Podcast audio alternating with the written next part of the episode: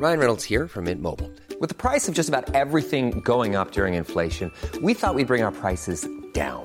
So to help us, we brought in a reverse auctioneer, which is apparently a thing. Mint Mobile unlimited premium wireless. Ready to get 30, 30, bit to get 30, bit to get 20, 20, 20, bit to get 20, 20, bit to get 15, 15, 15, 15 just 15 bucks a month. So, Give it a try at mintmobile.com slash switch. $45 upfront for three months plus taxes and fees. Promo for new customers for limited time. Unlimited more than 40 gigabytes per month. Slows. Full terms at mintmobile.com.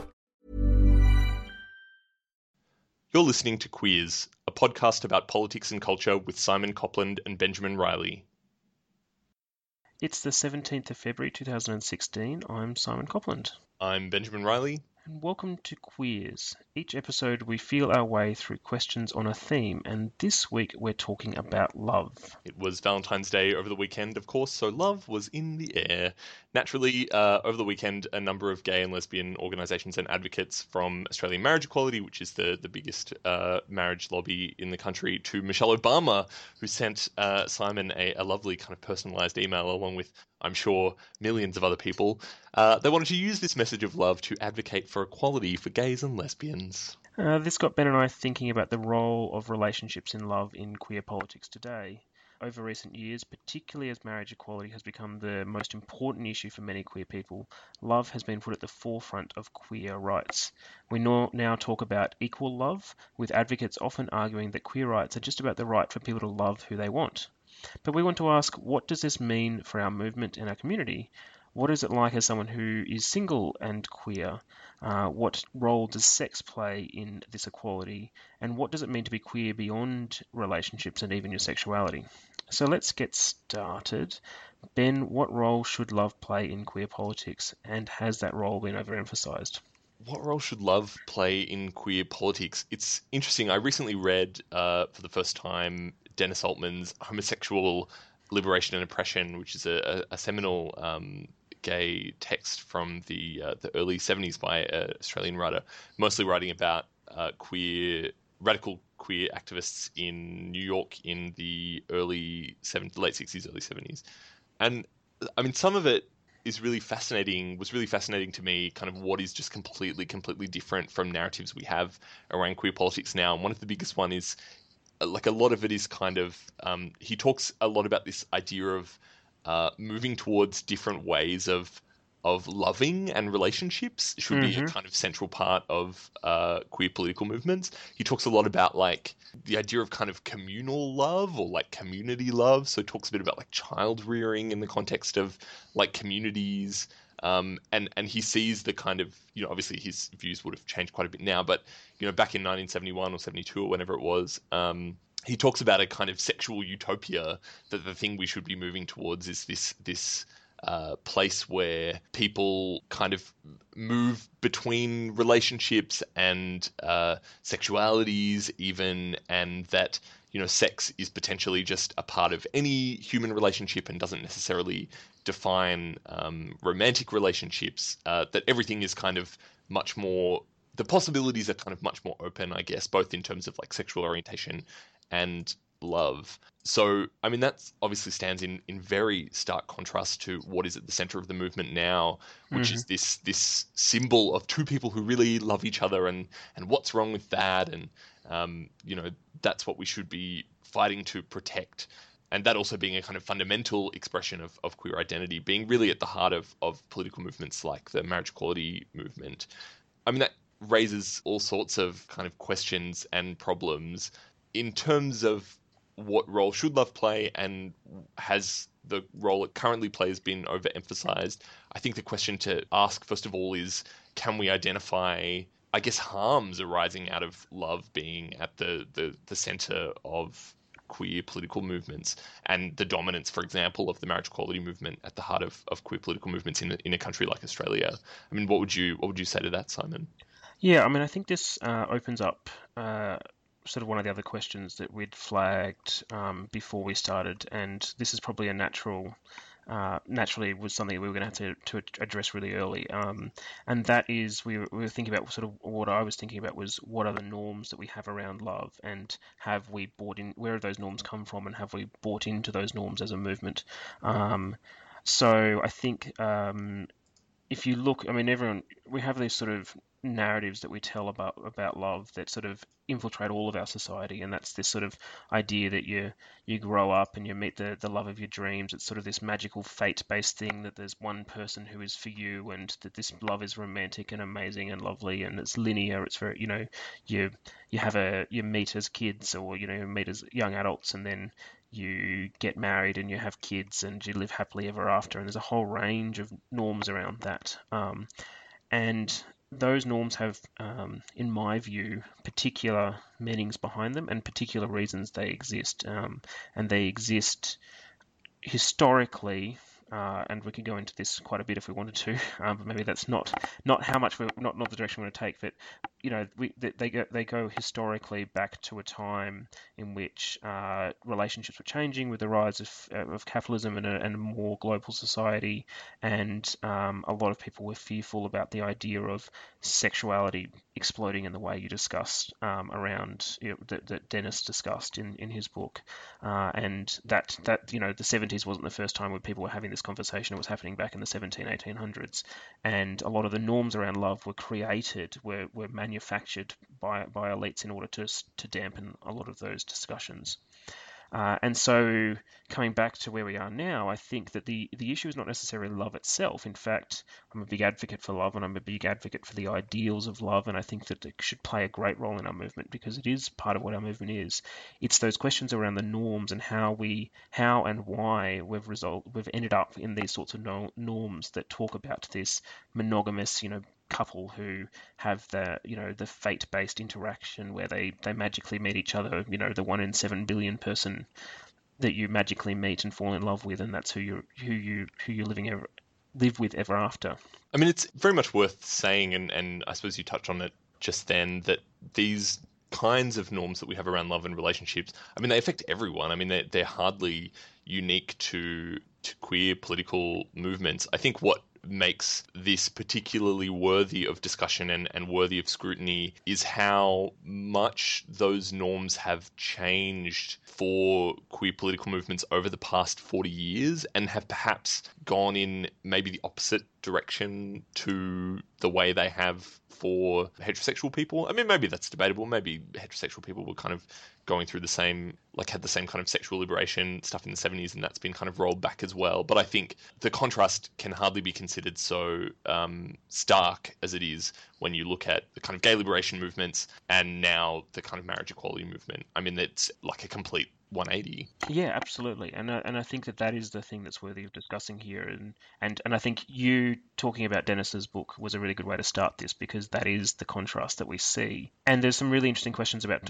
why that has happened and whether that's a good or a bad thing and I mean, I think that's where we should maybe where we should head in this conversation um, because I think that's a really interesting fact. Why do you think it has happened, and why do you think we've gotten from the stage where we were in Dennis's time in the 70s and that liberation to where we are now? Mm, I mean, this is a question that's so kind of wrapped up in in in kind of everything about queer politics and and the ways that it has changed since the 70s and just kind of identity politics generally. I mean, I think another, you know, not to, I'm always wary of, of doing this too much, but another really important caveat to make here is that queer political movements and gay political movements are not queer people and gay people. Mm, mm. And, and, and everyone who you talk to who was kind of involved in, in political, everyone I've spoken to at least, who was involved in these political movements uh, back in the, the 60s and 70s, is always emphasizing the fact that this was not by any means even a majority of queer people who were involved in in gay liberation. I mean, it was a very particular cultural movement, it was a very particular political movement, but it was certainly the most visible queer political movement of the time. And yeah. I think that again kind of makes it worthy of contrast to the most visible queer gay political movement of our time, which which I would say is, is, is certainly the, the marriage equality movement. Yeah, and, and just as just as you say that not everybody who's queer is involved in the marriage equality movement or believes in the marriage equality movement and or is engaged in it. And so I guess we're talking here about the sort of visibility of these movements, not necessarily about queer people as individuals. Hmm. I mean, in terms of how has this happened, there are, I mean, there are a, a few different theories. I mean, this is something that I think about a lot. I think to some degree it's an inevitable product of the increasing dominance of, of kind of neoliberal ideologies that you know a move away from ideas of kind of communal relationships and and uh, the idea of love being a much more kind of a move towards the idea of love as a, a, a sort of product, I guess, like a, a love as capital, I suppose, mm-hmm. um, certainly fits broadly with political movements. So, so again, I think you know it. There are other theories I think you can go into about why it's changed so particularly in in gay communities, but you can't discount this simply being also part of a shift a political shift that everyone has kind of seen in, in, in kind of Western countries like Australia. I mean, would you would you agree with that, Simon? Yeah, I mean, I think that there's lots of different reasons for it, um, and I think that there's um, some really interesting stuff to to unpack. I think I agree with your analysis in relation to the sort of dominant neoliberal agenda. And I think it's really interesting to see the interplay, and this is something I'd, I'd, like to look into more of, of the sort of liberation movement in the 70s and the rise of neoliberalism in the mid to late 70s and going into the 80s, and how gay movements adopted to that, particularly as then you got hit with the HIV crisis, which sort of impacted a lot of that sexual liberation feeling.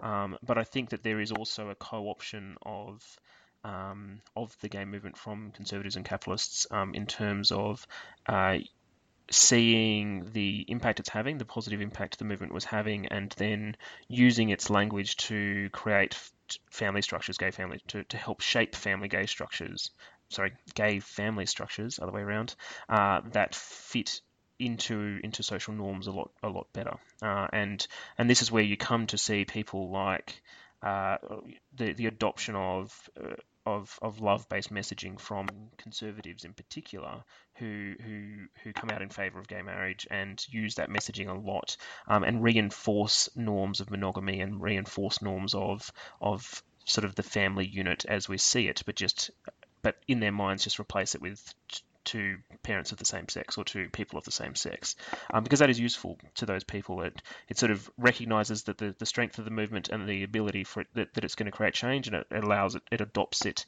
into a into a norm that works for them.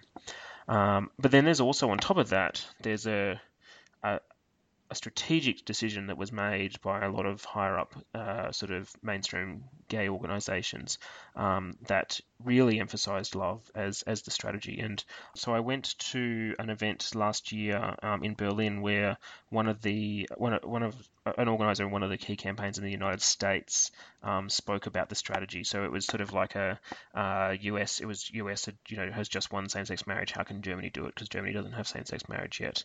Uh, and he spoke specifically about. Um, uh, it would have been maybe coming on 10 years ago, maybe maybe a bit less than that, specifically about research that they had found and used where they realized that a lot of the messaging that they weren't that they were using wasn't working uh, in terms of equal rights, in terms of stuff around you know the legal rights and all of that sort of stuff.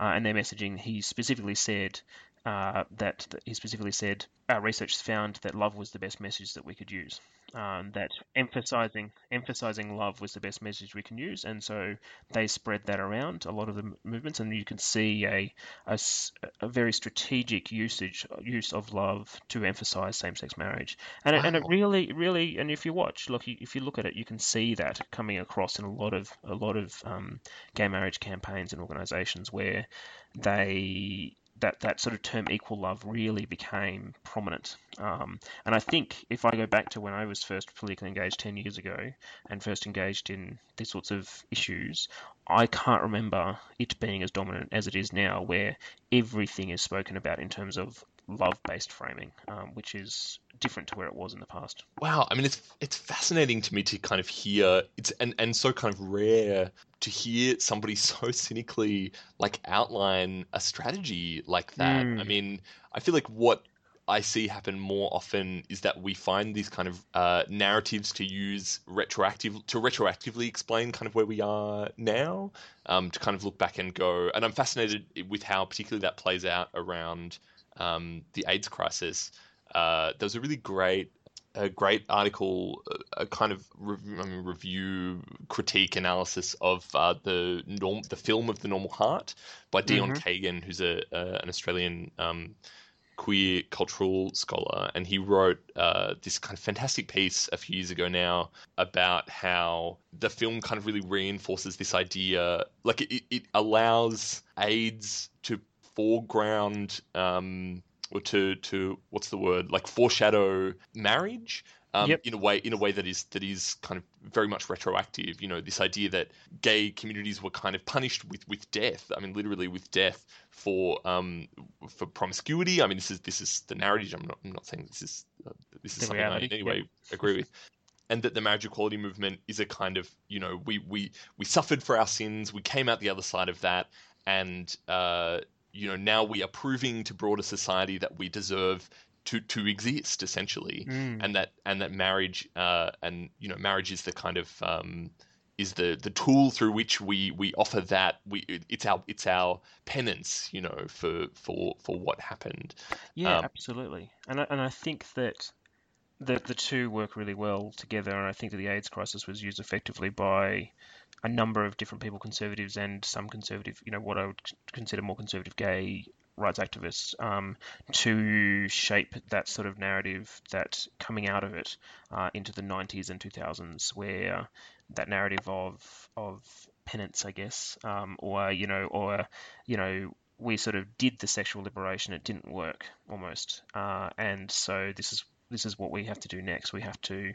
be the the good monogamous couples who have lifelong relationships and create family units and live out in the suburbs, and that's who we are now. Um, and so the, all of those interactions play out together to create the situation we have now. Hmm. I mean, and again, and as I as I said, I'm I'm quite skeptical of the idea that, or, or I'm I'm critical of the extent to which that did actually shape the kind of current way we talk about um, marriage. I think in a lot of ways it's just like a convenient like retconning of history, essentially a convenient Yeah, way to yeah. retroactively explain how we are now. Because I, I don't I don't think, um, I mean, marriage. As far you know, obviously we're two gay guys in their twenties, so it's um, you know, uh, we we have to be careful uh, talking talking about things we we obviously didn't live through. Uh, but as I understand it, I mean, marriage just was it wasn't even on the table um, 25 years ago. I mean, people just weren't talking about it, and that's you know even uh, you know at, towards the kind of tail end of of the AIDS crisis, people weren't talking about it, um, and. I, I remember when I was um, working as a journalist at the, the Star Observer um, queer community newspaper, I was going through the archive. We did these kind of like from the archives things, which I really enjoyed doing them because they just let me go and read through old editions of the paper. Um, Yeah, that sounds like fun. Oh my god, it's so much fun. And I found an old issue that's like a, a very similar to something that w- the the paper still does now, which I think is really great. Which kind of uh, have a set um, series of questions com- coming up to a, a political campaign, state based or, or or federal. Yeah. Um, a set of questions around different policy areas. They send the same set of questions to like a number of different candidates in particular seats. Uh, and get back their, or, or to just parties themselves, and get back the responses, and and and let the electorate, I guess, just look side by side at the different responses. Yep, yep. And seeing the contrast between which issues were put down then and now is fascinating. And one of the things that's there that we just would never even talk about now, um, that really kind of dominated this survey in, I think it was in like 1990 or maybe slightly later, was. And this uh, w- will lead back into an, another issue I think we're keen to talk about taxation benefits for single people. So there's a whole interesting. section about what how will you improve like taxation so that people who are single aren't like screwed because they can't like benefit from you know all the tax benefits that couples get whether, whether married or de facto That's that's really fascinating to hear that being such a prominent issue in, in queer communities and in, in in a magazine like the Star Observer because nobody would talk about that today at all. Nobody is talking about it at all. And and I- and I think that says a lot, I guess, about these discussions we're having about the the increasing dominance of relationships, even not just love, but relationships as a whole within queer politics and within these sort of mainstream movements and, and the media. Um, and I guess that leads us to the sort of one of the other questions we were thinking about is sort of, and I think we flagged this before, are there negative impacts to this dominance of um, love-based narrative, um, and what are they? What you know, does what do you think? Does, for example, someone who's single uh, lose out because of this? Well, to, I mean, to think about my own experience, uh, one other thing I just wanted to say quickly about this um this stuff in the Star Observer Mm-hmm. is that uh, you know again to offer another another caveat, um, was within the context of us not having been there. It's uh it's hard to know whether that line of questioning wasn't just a kind of sneaky backdoor way to kind of go, well, we're never going to get married, you know, so this is a compromise. Yeah, you know, we yeah. can't kind of rule that out either, I suppose. Yep, Um, yep. But I, I suppose to, to to think about my own experience of of um, the harms of of of uh, political movement that focuses so heavily on relationships. Um, I mean, I remember like being, you know, sort of desperately single for like most of my uh, most of my early twenties, and and uh, you know, didn't have my first serious relationship until I was um, like in my mid twenties, like twenty five or twenty and um, I felt. I mean, it was kind of horrible. I mean, I felt entirely excluded from politi- a political identity, I suppose. I felt like I couldn't be legitimately gay if I wasn't in a relationship. You know, in a country like Australia, it's pretty it was pretty rare or well certainly for me you know i don't often experience homophobia just on the street out and about. Um, the very few occasions when i have it has always been because i have been like holding hands with a partner in a public place basically. And so you know if, if i'm kind of sitting there as a like 22 year old gay guy going you know, well, I'm not experiencing any any kind experiencing any kind of overt homophobia. Like I'm not waiting to get married. I'm not. I can't point to ways I'm kind of actively being discriminated against. I mean, does that mean that I'm not really gay in a political sense? I mean, what do I do with that? I mean, and that was quite a you know at, at a time in my life that was I was kind of um, as I I think a lot of young queer people are very sort of vulnerable in a lot of ways. I mean, that's a it's a horrible thing to kind of pile on top of that to feel excluded from the very movement that you feel you should be able to draw strength from. Yeah, I mean that's a really interesting one and sort of perspective that I do not have at all. So, to give the context, I've been in a relationship um, since just after I turned 18. We're coming up close to our 10 year uh, anniversary. Um, so, I've never really been a gay adult and been single. Uh, well, I've never, you know, I spent like a week being a gay adult, being single, uh, practically. Uh, so that is not an experience that I've ever had, and it's, and but it, but it makes me think about, I guess, the the expectations we have not just in gay communities but in society as a whole about relationship, uh, being in relationships, and the the the, the um, importance we place on relationships as not just a sense of what our society is, but a sense of who you are as a human being. You know, the even the whole idea of the whole idea of having a second half, as if you are not a whole until you have your second half um, thing really interests me, and it's interesting to hear that um, being specified into a into a into a queer community and, and shaping queer identity. Where I think you're probably right that a lot of queer identity identity now gets shaped around the relationship and not about who you are as a person, who you're attracted to, who you might be having sex with, where you're going, what sort of clubs you're going to, etc., etc., etc. It's being shaped largely around that relationship status instead. Um, yeah, I mean, do you have anything more to add on that? Like, I'm intrigued. Uh, talking about all those kind of other things that potentially define what it is to be queer, and and this is a I mean this is a huge topic. Oh and- yeah, and one that we I'm sure we won't be able to dig into too deeply today, but we can take uh, some notes and do it another time. yeah, I do mean, more of it another time. it would be great to to come back to this kind of thing. But I, I know plenty of gay people who would argue that a lot of those things that you listed, I mean, not sex so much, but but um, culture and identity, I suppose, hmm are not relevant to queer political movements or LGBTI political movements. That you know, the kind of, I think of them as the kind of the happens to be's. Um, you know, people who are just like, you know, this is just about my sexual orientation.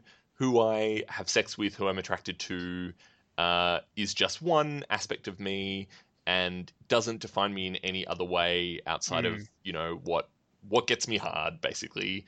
Um, and I mean that is if you are someone who has that view, then this love based messaging and the kind of dominance of, of relationships in queer politics makes a lot of sense and is actually kind of a legitimate political tactic. Mm-hmm. It's something that I would rail against. Not, I mean, not just the, the, the prominence of love based messaging and, and relationships in queer politics, but even the idea that who I am uh, and how I live my life is not informed um, by my sexuality in ways outside of who I am attracted to. I mean, defining exactly what those ways are, I think, is the bigger conversation. But a really obvious place is culture, you know, like that I belong to history and a culture mm-hmm. that I am a part of, both uh, historically and in terms of what my life looks like now. Um, and I think that that's important. And I think culture is important. I think community is important. Yeah, and that's what is kind of ex- that's a significant thing that is excluded from uh, something that says this is just about who we're attracted to. Yeah, it's actually really interesting that you bring that up because I think it can loop us back to almost where we started with this, um, talking about Dennis Altman's book. Um, have you read his the sort of the thirty year later, thirty year later, forty year later, um, the end of the homosexual that I came out not. a couple? I would so, love to. Um, so I mean, what's interesting about Homosexual, the first book, is that he uh, op- ends with a question, basically saying the question the end of the homosexual question mark, uh, asking that whether this sort of sexual liberation that you discussed at the start of the podcast and whether these these ideals of breaking down gender and sexuality norms and breaking down gender and sexual sexual identities um, will lead to a situation where the terms homosexual and heterosexual, I guess, are no longer relevant because people are living freer sexual lives that are distinct from these identities and can move between these sorts of um, these spaces more and more. Uh, and so they don't they people are either both don't and are unable to identify in one one way or the other because because those identities don't work anymore. Um, and I think to an extent that is coming true in, uh, in relation to, so for example, uh, last year I saw some research that said that um, close to 50% of 18 to 24 year olds in the United Kingdom no longer identify as entirely heterosexual or entirely homosexual. They fit somewhere on that spectrum, you know, somewhere in the middle on the Kinsey scale of hmm. sexuality. Mm. So you could see some of that coming through. But what's interesting in the end of the homosexual is that Dennis talks a bit more he you know he frames that question again. He goes 40 years later what you know is that where we're at and I think he goes back to some of the things you were arguing, in that he says, actually, you know, in the past I liked the idea of the end of the homosexual, but now I'm not so sure because there is value to homosexual identities and there is value to homosexual culture and community, um, and there is value to those things still existing and people being able to identify within those communities and to have that history and to have all of those things come through so that they can feel like they are part of something. And that that is okay that that is related to sexual identity and sexual feelings. Um, and I agree with him, and I agree with you that those those communities and the the spaces, the the the, the, the places people go to, the clubs, etc., are all still valuable. And I sort of worry about the decline of them based on you know a, a narrative that goes against that and that suggests that it's all just about who you love and who, who as you said, who gets you hard. Um, so it's a really interesting loop back, I guess, to, to where we started on this issue. Mm. I mean, and, and there's a there's a kind of um, a lot of people would take to to take something like the the deaths of, of gay venues. I mean, that's often seen as, as a concrete piece of evidence that, that gay communities are dying, mm. are, are, are, dissipating. Um, I mean, a lot of people would make the very logical, I think, argument that if these places are dying, it's because people are not supporting them, and that would seem to indicate that they don't need them. Um, yep. And and there's, I think, that is an idea that shouldn't be dismissed. Um, I think nostalgia is a dangerous thing to base a political movement on. Um, you know, if it is simply the idea of a queer community that in fact doesn't exist or, or people don't want that we're fighting for, I mean that that's kind of stupid. An interesting uh, piece of counter evidence. I can't remember if I've talked about this on the podcast before. Maybe, maybe not. Um, maybe you and I have just had this conversation before. But I wrote a story for the Star Observer uh, about a year ago about a a gay church in Sydney. Mm-hmm. Um, uh, it's kind of expanded to sort of be more broadly LGBTI, but it was formed in the in the uh, in the 60s, maybe even called the Metropolitan Community Church. Um, started in in the US and it's kind of spread around the world. And there are a few chapters in Australia, a few um, congregations in Australia. And I talked to a guy there who'd been going, so it was like the 30th anniversary or 40th anniversary of the this particular one. And I was talking to a guy who'd been going there for a long time, and he said that for the first time ever in the last few years, they'd started seeing something that, yeah, something they'd never seen at the church before, which was um, young people coming uh, to the church who they said were were unchurched, um, and I he, he told me that that means they've, they've never been to church before, basically. Yep, yep. So the the main people who go to this church are people who um, have been turned away from other churches, basically due to reasons of homophobia Mm, um, or or transphobia or, or whatever it is. Um, and so they, they go to the Metropolitan Community Church as a kind of safe church to to continue practicing their their faith. But these were people who'd never been to church before in their life, and and that was kind of outside of what the remit of, of what the church was originally supposed to be. But you know, it being a church, they just kind of welcome everyone. Uh, and I said to him, "Why? I mean, that's really interesting and unusual. I mean, why is that happening? Do you think?" And he said to me that when he was younger, this was like kind of pre-AIDS crisis. He could exist entirely within a gay community. He could go to gay shops. He could go to a gay dentist. He could, you know, every, everything he needed he could get from from within the community. Yep. And then when the AIDS crisis happened, everyone died. I mean, I mean, not everyone. Importantly, not everyone. Um, and it's it's it's a very important kind of um, caveat to to to make. But you know, these communities couldn't exist anymore because so many people were dying. Hmm. And he said that the need for community doesn't go away, regardless of kind of what that community looks like. You know, that's kind of open for debate. But that need is is maybe something kind of essential of, about what it is to be a human, as reluctant as I would be to call anything essential about what it is to be a human. Um, and so he said that these these kids were coming along because they had nothing else. I mean, they had no community, they had no access to community, and no access to community around something that they felt was a big part of themselves, which was their their sexual their sexual their sexuality. Uh, and so the church was kind of becoming this like a weird substitute for community. I mean, it's not such a weird substitute given that's what churches have been forever. Yeah, yeah, absolutely, absolutely. Um, but But particularly uh, weird, I guess. Don't even consider themselves religious. Yeah, yeah. I mean, that makes me think about when I was a kid, and you know, I I had some issues as a kid, but nothing major. I had a very supportive family and all of those sorts of things.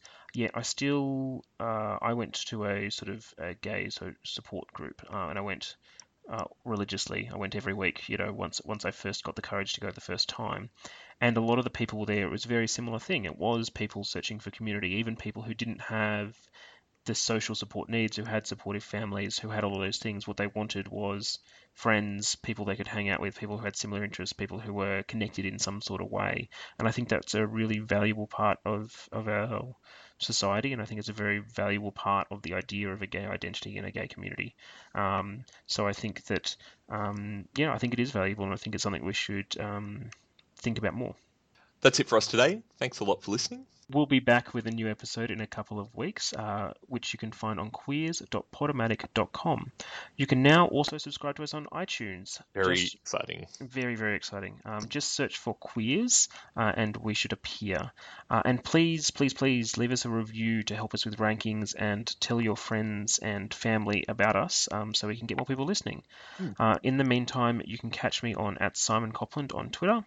I'm at Ben C. Riley, R I L E Y, on Twitter. And thanks all, and we'll see you next time.